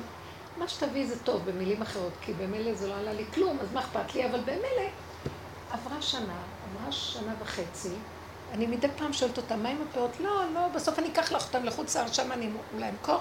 בקיצור, עד היום. ואז אני אומרת לה, לעצמי, מה היא חושבת לה? אז כל פעם שאני מדברת איתה, עוד פעם באה לי הרכות הזאת, ואני מדברת איתה בנחת, היא אומרת, כן, כן, כן, כן. אז אני שמה לב, אבל אני לא מדייקת איתה, מה את רוצה ממנה? היא ראתה פריירית, מה אכפת לה? עכשיו, קרה שם משהו עוד יותר גרוע. ואחרי שקרה עוד יותר גרוע, ואני כבר אמרתי, אני לא אוותר לה, אני עוד אומרת לה, טוב. אתם מבינים? ואז אני רואה את הריחוף שלי, ואני, אין לי טענה עליה. אני אומרת, אבל את רואה? שווה כל הדבר הזה בשביל שתראי איך את נראית. את לא מדייקת. את לא אומרת, בתאריך זה, במצב זה, סכום כזה, ואם לא, תחזרי לי אותם שלום. אז מה את רוצה ממנה? מה הטענה עליה? ואני רואה את זה בהמון דברים. שאני כועסת על אנשים ויש לי טרוניה עליהם, ואז אני אומרת, והם אומרים לי, מה? אבל... אה, ואז אני אומרת, אבל... אה, ואז פתאום אמרתי, אבל אני לא אמרתי להם בדיוק כך או כך או כך, אז כל אחד יכול לפרש איך שהוא רוצה, מה? שימו לב, אז יש משהו שמרחף אותנו ולא שם לב לנקודות, וזה הדבר הזה בעוכרינו, והדרך הזאת היא רגליים על הקרקע, מוח בתוך הבשר. תדברי, תגידי, תתעקשי, תראי את הנקודה, תתוודי עליה, תדייקי מה היא, תגדירי אותה. כל מה שעשינו עם העבודות של התוואים והיסודות שהתבוננו בעצמנו, אנחנו אומרים לך, זה לא בעלך, זה את, תסתכלי על עצמך, תראי שזה ככה וככה וככה, אז תצטערי, אל תצטערי, כי זה את. אל תישברי, כי ככה אנחנו, אז לפחות תכירו. זה עושה שכל יציב, ואז לבן אדם יש מה לבוא ולטעון, ולהגיד, הנה, ריבונו של עולם, והוא יודע לעמוד מול אחרי 120, יודע לעמוד ולטעון, ויש לו זיכרון, כי הוא חי איתו. זה שלא עושים ככה גורם לגלגולים. כאילו, אנחנו המומים. זה מעגל של לכי תעצרי אותו. את יודעת שזה יסד ארץ על מכוניה, בל תימות לעולם ועד. זה חוקים פה של אה, בריאה, לכי תעצרי אותם, זה גלגל. עד שיבוא רגע שהשם יגיד די, נגמר, אבל עד אז אנחנו... מי זה שיעצור את זה לפני שהשם יגיד? זה הצדיק אמת. זה אלה שעובדים חזק עם הנקודה. עכשיו, אל תתייאשו, כי אם יש אחד ועוד אחד ועוד אחד ועשרה כאלה, הצדיק אמת עוזר לנו עם העבודה הזאת. אבל את לא פתורה. מבינה מה אני מדברת? האם קלטתם את הנקודה של לשים לב? זו עבודה שגדולי עולם עבדו איתה ועכשיו נותנים אותה לכל אחד. זה כמו מכירת סוף העונה. חבל על הזמן, כי אנשים תשושים ויפים ויכולים להבין בקלות מה מדברים פה. כי אין כבר כוח. שאלה, כן. אם אפשר לדייק אה, יש לי איזה תיק שקיבלתי מהמדינה. עכשיו, במדינה, כדי לקבל תיק, האישה צריכה לעמוד בזכאות כלכלית. עכשיו, התיק הגיע אליי אחרי עורך דין אחר, לא משנה.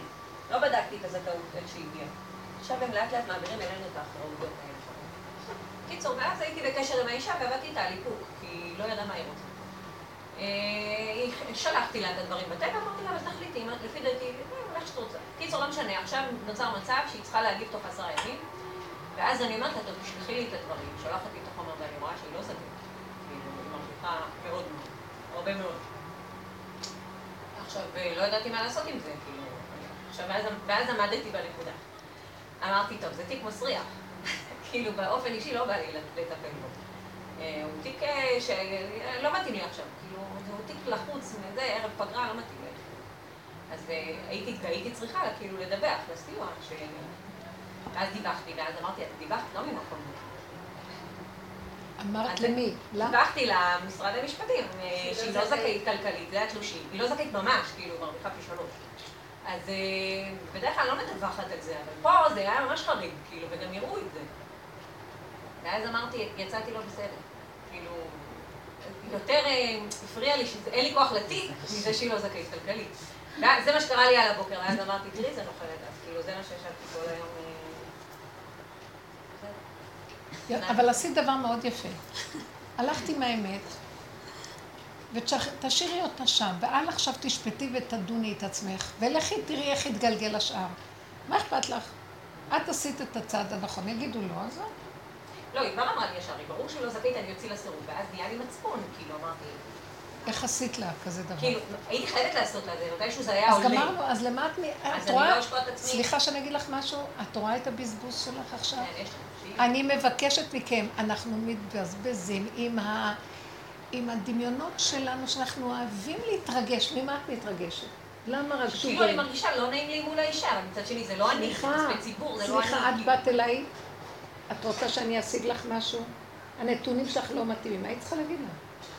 הנתונים שלך לא, אם אני אציג אותם, לא ייתנו לך. מה את רוצה שאני אעשה? זה דבר שהיית צריכה להגיד לה ישר. לא, לא היו לי את הנתונים ישר. איך? לא היו לי את הנתונים, הם הגיעו אליי עכשיו. אם הגיעו אלייך עכשיו, היית צריכה להרים לטלפון ולהגיד, אני, לפני שאני מדווחת הלאה, אה. שווה לך בכלל? כי את תראי, אני אצטרך להגיד כך וכך, מה את אומרת?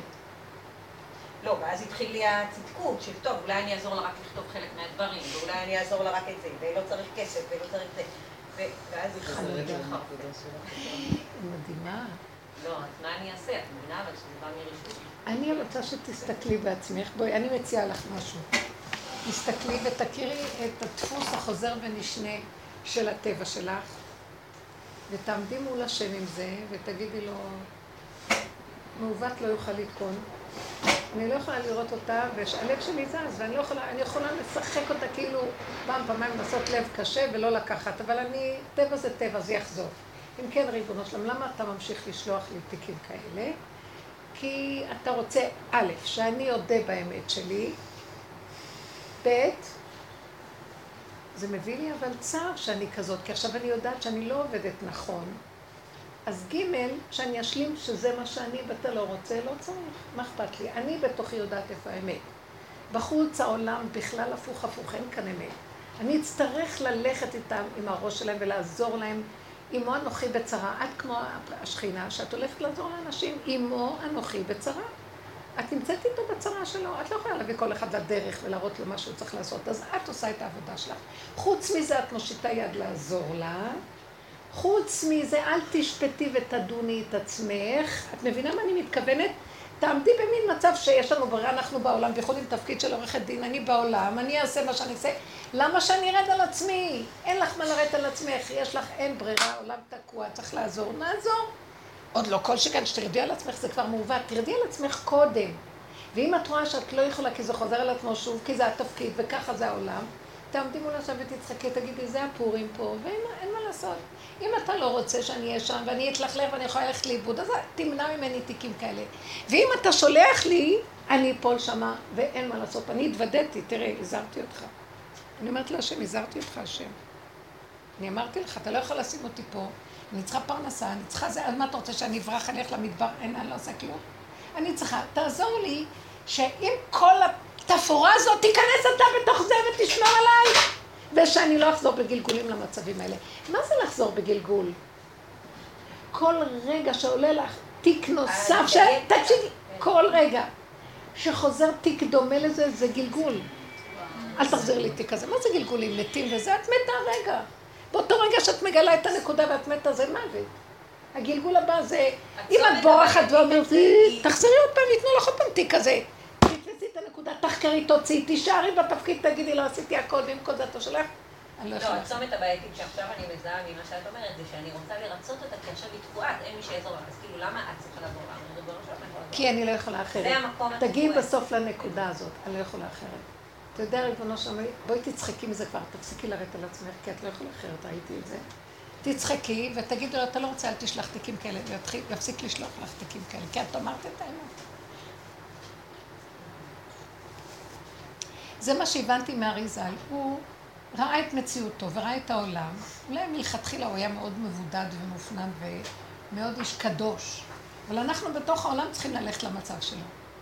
אז מספיק פעם, פעמיים, שלוש, שנתבונן ונגיד לא יכולים, הוא יכניס אותנו למצב הזה. הוא יפסיק להביא לך תיקים כאלה. אבל איך זה יקרה? זה לא הולך בבת אחת. זה בדרגה. את כאילו מכלה את הגיהנום שלך לאט לאט. אה, את מתרגשת, אחר כך תגידי, תפסיקי להתרגש. אה, אני לא אקח יותר תיקים, תפסיקי להבטיח לעצמך, אבל עוד פעם, תקחי עוד פעם תיק כזה, כי את לא יכולה אחרת.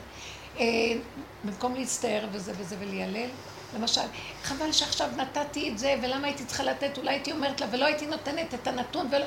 הייתי נותנת ולא אומרת, וכן, הכל אותו דבר, ותתחילי גם לצחוק, תעשי פורים, ואל תדוני את עצמך, גמרת את הגלגול הזה.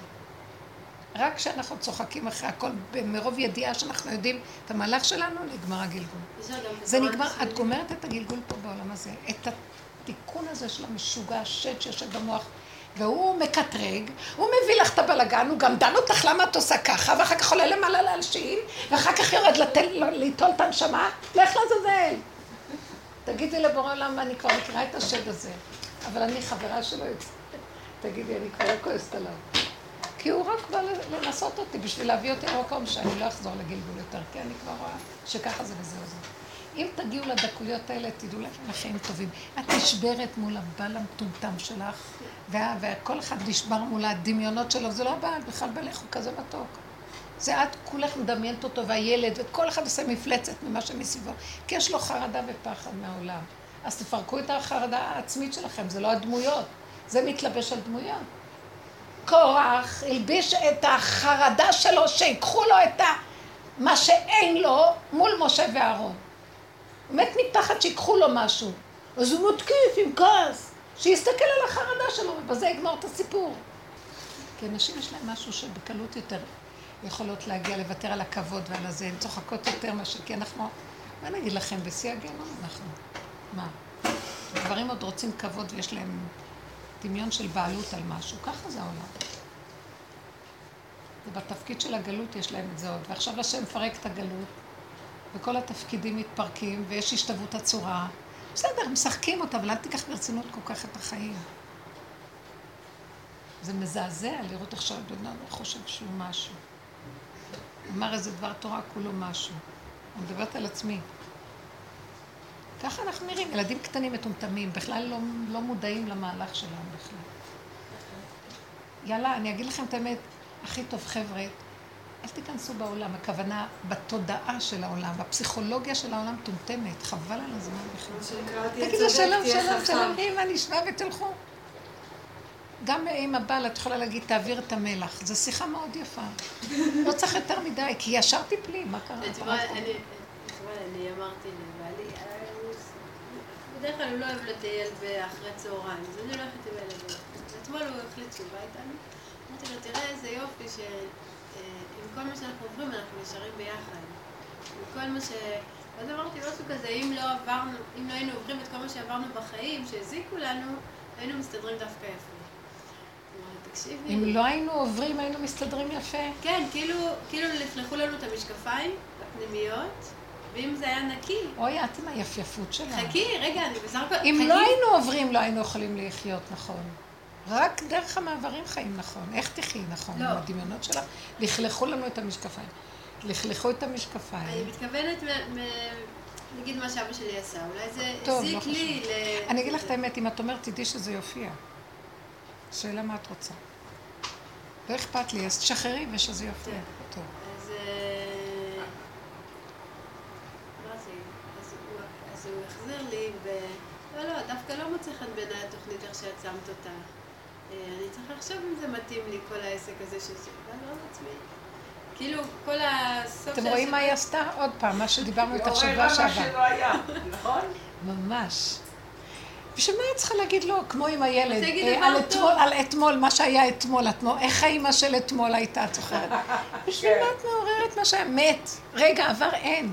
את מעוררת דבר, את פותחת תיבה של שדים ועקרבים, בשביל מה את צריכה את זה? לא היה ולא נברא שלום.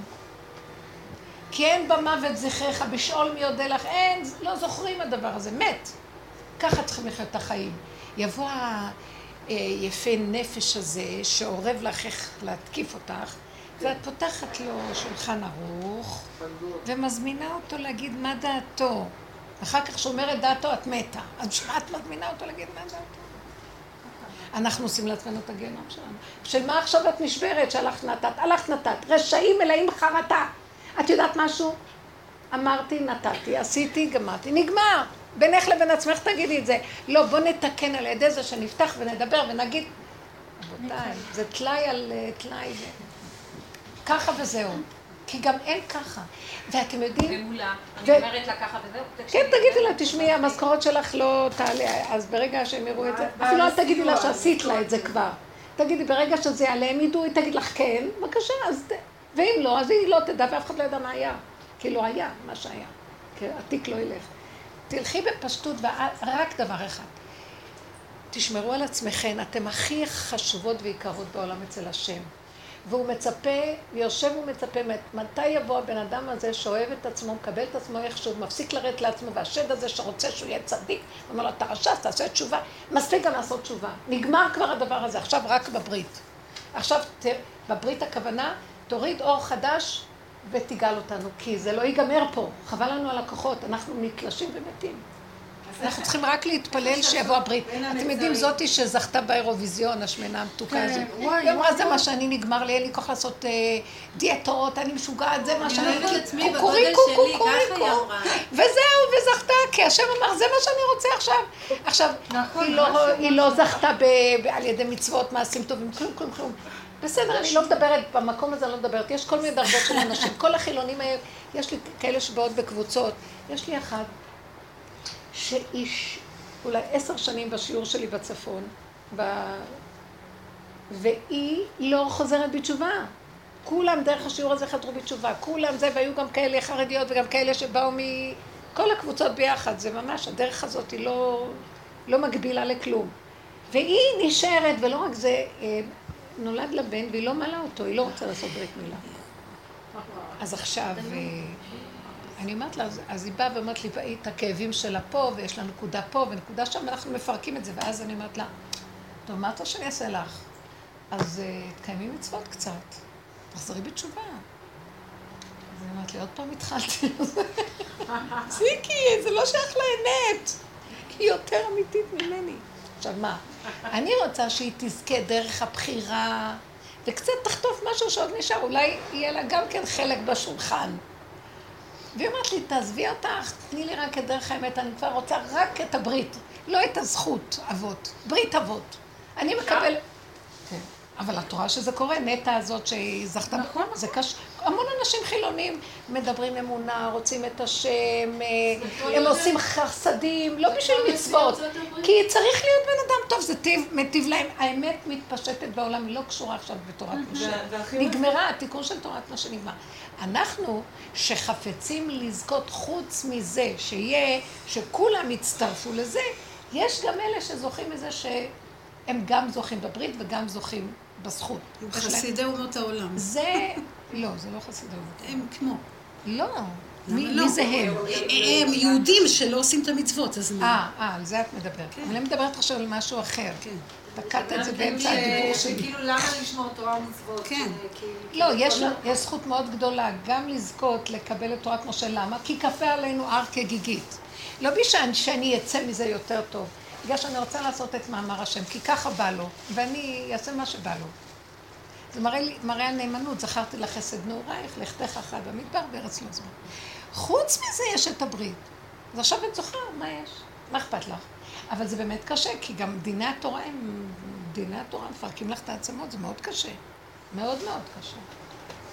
אז לכן כל עבודתנו היא מה שאת יכולה לעשות מפה, מה שאת יכולה מפה. אבל הם לא גדלו על זה, אין להם את ההתעוררות של התשובה. היום כבר כמעט לא חוזרים בתשובה בשביל תורה ומצוות. אנשים חוזרים בתשובה ורוצים את היסוד של האמונה פשוטה, כן? זה כבר, הם באים מהאור של הברית, זה כבר משהו אחר. כן. היה לי איזה רעיון על קורח, שזה כאילו, מוסיפים קוף וכף זה קורח, כאילו בעל כורחו, כאילו היה מעמד הר סיני, בעל כורחו שנשברו הלוחות, הוא, לא- היה לא מהמקורות שחטאו. אז כאילו בעל כורחו הוא צריך עכשיו להתרגל למצב חדש, יש מעמדות ויש זה ויש זה, ולכן כל זה קרה, כאילו. נכון? תגידי, לא, זה- זה מה- מה שאנחנו שלושת-. השבועות האלה? מה, זה מה? כל הזמן נורא דיכאון. למה את חושבת על זה? אני כבר הפסקתי לחשוב כבר כמה אה, שנים האחרונות, אני לא חושבת תשעה באב, לא כלום. פעם היה מגיע, הייתי באב, היה מגיע רק מחשבה על אלול, כל הגוף היה רועד לי, הייתי מתה לפני שמעתי. אי אפשר לחיות ככה. כן, אבל אגב, כל הרחוב זה מוות. מה זה כל כאילו, הרחוב? איזה רחוב? אבל זה לא נכון, ברגע שאת מודעת... המוח שלך עוד רואה... יא, כן? חשבתי שאת בעניינים. המוח שלך עוד רואה עולם. תראי רק את הבשר ודם שלך, ושאת נושמת, ותראי, תחי... התודעה שלך צריכה לרדת. התודעה פה מרחפת, ואת צריכה להוריד אותה לאף ולפה. הנשימה והדיבור, זה מה שנשאר לנו. מה אכפת לך? מי גר בשכונה ומה הוא הולך ואיזה צבע הוא לובש? מה אכפת לכם כלום? למי זה ש... יש לך בעלות פה על מישהו? מה קשור אלייך? בני הבית שלך לא, את לא צריכה. תעשי כאילו. מה את לוקחת כלום? שיש לוח השנה ויש חג כזה, זה גומר עליי, רק בפסח אני מתה, איך אפשר לחיות? זה אכזרי. לא רוצה את התוכנית האכזרית הזאת. אני אקיים, כפה עליי הר כגיגית, אני מקיימת בלי רגש שמתערב ויש לו שייכות למשהו. זה, זה השטן של עץ הדת. לא יש לי תורה, יש לי לא מצוות, אני יהודייה, אני יהודייה, יכולתי גם להיות ערבייה. כך הוא עליי הר כגיגית. אני מקיימת את המצוות כי יש לי ברירה, לפי, ועכשיו אני לא מקיימת מצוות, יש לי רגע, וברגע הזה צריך משהו, אין לי ברירה, אני עושה. תקטיני, תקטיני, תקטיני כמה שאפשר, נגמר הסבל. מאיפה אני יודעת אם זה תשעה באב או לא? אני רק עכשיו תשעה באב אני אמות, אני לא יכולה בלי קפה לחיות. זה מה שרציתי להגיד לך. בזכות שלך אני עוד חיה, אבל עוד נשאר לי שאני לא יכולה. עכשיו אני אומרת, מסתכלת ואומרת, מי יכול בכלל לחיות פה עוד רגע עם המוח הזה שהגדלות? אכלנו את עץ הדת בגדול, דומה בדומה מתקן, גדול מול גדול. נגמר לי הגדלות, כי זה לא נגמר, זה, זה משגע. את יודעת, כותבים חודש טוב לילדים בגן, נותנים להם לצייר את אה, חורבן הבית, וכותבים למטה חודש טוב, התחלתי לצחוק. אמרתי, אתם מציירים לי חורבן, כותבים לי למטה חודש טוב? להתפוצץ כי הם הכי עובדים נכון. הם לא חושבים על זה אפילו. אתם יודעים, החרדים גם כן, כבר לא אכפת להם כלום, רק יש כזאת, אה, ככה צריך להתנהג. אה, הולכים אה, לשוויץ בשלושת השבועות גם. אבל יש שלושת השבועות. עכשיו בתשעה באב הם יושבים במלונות בשוויץ. מה העסק? אמן דחר שמי חורבן, לא חורבן, כן, כלום. לא יכולים לסבול שום רעיון כבר, רק מקיימים את כן. המינימום כי אין ברירה, מה נמות? מה את עוד לוקחת ברצינות? לא, קשה לי לצום, קשה לי מה... אז גם אל תצומי. תשעה באב, היום גם יש כאלה ש... תאכלי לסירוגין, לא, תשתי לסירוגין. כן. אה, יום כיפור הוא היחידי מדאורייתא ש... כן. כן. וכל השאר, וגם כן אני אומרת לעצמי, אם אני לא ארוץ לבית הכנסת ויש שם כל היום, אני לא אוכל לעמוד בזה גם. נכון. אז יש תקנה, אבל תשעה באב זה יום מזעזע. נכון. באמת לאחרונה, שכשאני חיה בדרך הזאת, שהכל סגור ונעול ונשאר קצת שבקצת את גם לא, לא זוכרת את זה, זה גם נגמר. כן, זה גם... אולי ניפגש פה בתשעה באב. מתי זה יוצא תשעה באב? יוצא יום ראשון. טוב מאוד, נעשה יום שונה. יום שכולו תשעה באב. מה אתם חושבים שאנחנו? ככל שאני יותר עובדת בדרך אני רואה את האמת. כשאני יותר פה ובתודעה של עץ הדעת, צדיקה, איזה שקר זה. אני לא, אני לא קשורה לאמת, האמת היא בבשר. את מסוכנת. וחסך פושטך וכלימתך לכי, שלא תדעי מעצמך לעצמך. אם אני אדע מה זה תשעה באב, אני אשתגע. אסור לך לדעת. ישר אני אגנוב. עכשיו, אני הייתי ב... תמונה מהחיים שלי בתשעה באב, הלכתי לכותל. הלכתי מוקדם, כי לא יכולתי לסבול להיות בבית. אמרתי, צריכים ל... וכולם מטיילים ביום הזה, ויוצאים, וישנים, עושים חוויות, כדי שיהיה להם חוויה. נכון. העניין של תשעה באב זה לא לצאת, לא כלום, להישאר, זה למות עד הסוף, כאילו. לא מוכנים אנשים. אז הם באים, יושבים בזה, ו... בקיצר, יצאתי בבוקר, הלכתי לכותל, ישבתי ואני רואה אנשים יושבות, והיה לי, מה זה חנק? כלום, יובש. לא שתיתי קפה, רבותיי.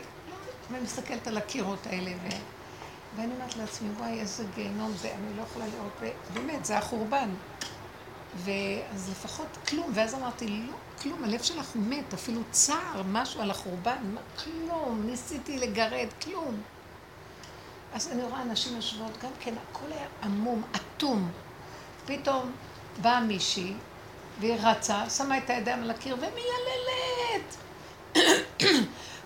התחילה להוציא יללות וצעקות, וזאת התחילה לבכות זאת, ופתאום גם אני אמרתי, תתפסי טרמפ. יאללה, ותהום כל העיר וכל המקום נהיה חרדת אלוקים, כולם מייללות, אך רגע לפני כן כולם המומות, שקטות, אין כלום. זאתי באה, הדליקה את כולם, וכולם מייללות, ועלה להם כל הכאבים של הבעלים שלהם והחיים שלהם, כולם מייללות, וגם אני. ואז אמרתי, יואו, תראי איזה מצחיק זה, זה בכלל הכל מותנה, זה כאילו לוחצים על כפתור. אז מה עכשיו? ואיך אחר כך הרגשתי סיפוק. והיה לי, מה זה הרגשה של מה זה צדיקה, שבכיתי ועוד גנחתי, גנח גנוך וילל ילול. בסדר. כל כך הנפש מטעה אותנו, בסדר, די. באמת נכון שיש מה שנקרא צער, אבל הצער מהצער הוא יותר גדול מהכל, אין לי כבר כוח להצטער. אתה רוצה להמשיך להישאר בגלות? אני רוצה. דעו לכם, כשאנחנו אומרים לו ככה, הוא קם מהגלות. רב אושר אמר חידוש, רבי ינקלה קרליץ אמר לי את זה. שרב אושר היה אומר, נכון שהקדוש ברוך הוא יושב בחצות ובוכה מיילל, קם תיקון חצות, מה שנקרא. במדרש כתוב, כל לילה הוא קם ובוכה, אוי לי שהגל, שגלי, הגליתי, החרבתי את ביתי, הגליתי את בניי, אוי לבנים שגלו משולחן אביהם. מיילל, והצדיקים יורדים איתו להשתתף, וכולם אה, בוכים. ואז הוא אומר, למה הוא יושב ומחכה? כי היה כתוב, יושב ומצפה לשעה של תיקון חצות. הוא יושב ומחכה מתי יבוא צדיק אחד ויגיד לו, תגיד, לא נמאס לך? מה אתה רוצה שנעשה עכשיו? די, תקים את הגלות שלך. אז כאילו, רב אושר היה אומר, הוא יושב ומחכה מתי אחד יקום ויגיד, אתה יודע מה, אנחנו לא יכולים יותר, תן לנו לחיות, לשתות, לאכול. או, זה התיקון של עץ הדת, כי וייתן כאלוקים, אנחנו רוצים להיות גדולים. בסוף כמה לא עברנו, הגדלות הזאת גמרה עליי, אני כבר מפחדת ממנה, פחד, קחו, קחו את התפקידים. תופסים כל אחד היום ושמים אותו בבית סוהר. אל תתוודע לרשות, לא כדאי שידעו ממך, לא כדאי לך לדעת כלום. סיפרה לי איזה חברה מקסימה, מתוקה, שהיא באה לשיעורים. שהבן שלה היה אחד מאלה ש... שהיה באסון הזה של העשרה שנספו, כן. בסערה הזאת שהייתה. אז עכשיו... אה, והם עושים כינוסים ונותנים תמיכה לאלה שנשארו לילדים ולכולם ו... אז אני אומרת, אבל את הבן שלה פתאום הזמינו, הוא גם כן מכל אלה, והוא מהחניכים, הזמינו אותו לחקירה, כי הם חוקרים, אז הוא היה חניך בולט לעין, וכזה מתנדב כזה שיש לו רוח יוזמה וזה, והתחילו להזמין אותו, התלבשו עליו בחקירות. המון שעות פה והמון שעות, ועוד יום ועוד יום, והיא אומרת לי, מה? מה, הוא הביא את הסערה? מה? כן, הוא, הוא בא, כאילו, ואז הם חוקרים אותו, כי הם מחפשים כל הזמן אה, מי אלה ש... גם השיטה שם שהחניכים גם קשורים בכל הסיפור, אה, ליזום וליצור ולעשות, הם חלק מהחינוך של המכללה הזאת. אז הקיצר, אז אמרתי לה, כי הוא בא, הוא בא להתנאות, מנדב את עצמו כל הזמן לעזור. אז הוא בא לעזור להם כדי. בסוף תפסו אותו, כאילו תוקעים אותו. ו... אבל אה, היא באה לכאן שבועה, ואנחנו נתפלל בציון של רב אושר. אמרתי לה, בואי, בואי נבדוק איפה הבעיה שלנו. ונודה את זה להשם, ואז תראי שישחרר את הכל. הוא חושב שהוא יכול לעזור, והוא זה גם שיתנדב ויעשה, והוא יעזור לחוקרי המשטרה, ו... והוא ינדב מידע, ובשביל מה? אל תתוודע לרשות, תתפסו אותך, טיפה אתה מרים ראש, תופסים אותך, נחתך. בשביל מה? לא לדעת שלא ידעו ממך כלום. ואז יש לנו, אמרנו, אז על מה צריך להתוודות? על זה שהוא חושב שהוא, שיש עולם, והוא יעזור, והוא רוצה להיות אזרח הגון, והוא רוצה... ברגע אחד אתה רק רוצה משהו, ישר תופסים אותך, נגמר לך החיים. אל תתוודע לרשות. העולם הזה מאוד מסוכן. ישבנו וצעקנו ודיברנו והלכנו לציון שם והתוודענו, כאילו זה קורה לנו. וביקשנו רחמים גם על אלה שחוקרים אותם, כי גם הם שם הרימו ראש. כל אחד חושב שהוא יודע איך להתמודד עם הסערה ושלח את הילדים לשם. בקיצור, שיעשו תשובה לנקודה של מודה ואוזן ירוחם. ואז למחרת היא אמרה לי שהוא מוזמן לחקירה ושחררו אותו שם. הרחמים הוא שאנחנו צריכים עוד להיזהר מפה, מה זה טוב? אבל איך אני יוצאת? מה את מרימה ראש על תשעה באב בכלל? אני רוצה לחיות את הנשימה של ירגע ולא יודעת מה יהיה. לא, להפך, אני רוצה לחיות בשמחה, אני רוצה לדעת... גם זה גדול עליי, לחיות בשמחה. גם לחיות בשמחה אני לא רוצה, אני לא רוצה כלום. אני רוצה לחיות את הרגע רש ואושר, אל לא תיתן לי... לא רוצה את המצוקה. כן, אז לא מצוקה, זה רק ראש קטן. אז תעזבי לי נקודה, כן? אה, יש עוד נקודה? טוב. לא, תעשי לי בנקודה, כדי לחזור לאמת. אני עכשיו בשלב שגמרתי כל מה שהייתי צריכה לעשות כדי להיכנס לעבוד שם בכותל ועכשיו צריך לעבור בורוקרטיה כזאת שצריך חתימות מפה, חתימות משם והם לא בקשר אחד מהשני ואין לי פרנסה. ויש לי סבל, כי בטבע שלי... תתחילי לעבוד גם בלי זה. תחכי, תחכי, לא, אני לא יכולה. אני אתחיל אבל מבחוץ, אני לא יכולה שם. מבחוץ. מבחוץ. אבל יש לי סבל, כי באופי שלי אני לא יכולה ללכת ולדייק אותם. תשאלי, גמרתי, אז בבקשה, תהיו בקשר אחד עם השני, אבל תיתנו לי כבר את האישור. אז מה הנקודה שלי פה? כי אני, אין לי, אין לי אופי ואין לי... תגידי לבורא עולם, שאין לי אופי, אין לי לב חזק לעמוד מולם, אין לי כוח לדרוש דרישות. תסדר לי מה שאני צריכה. את מבינה, זה... אז הנקודה שלו, שלי זה מולו.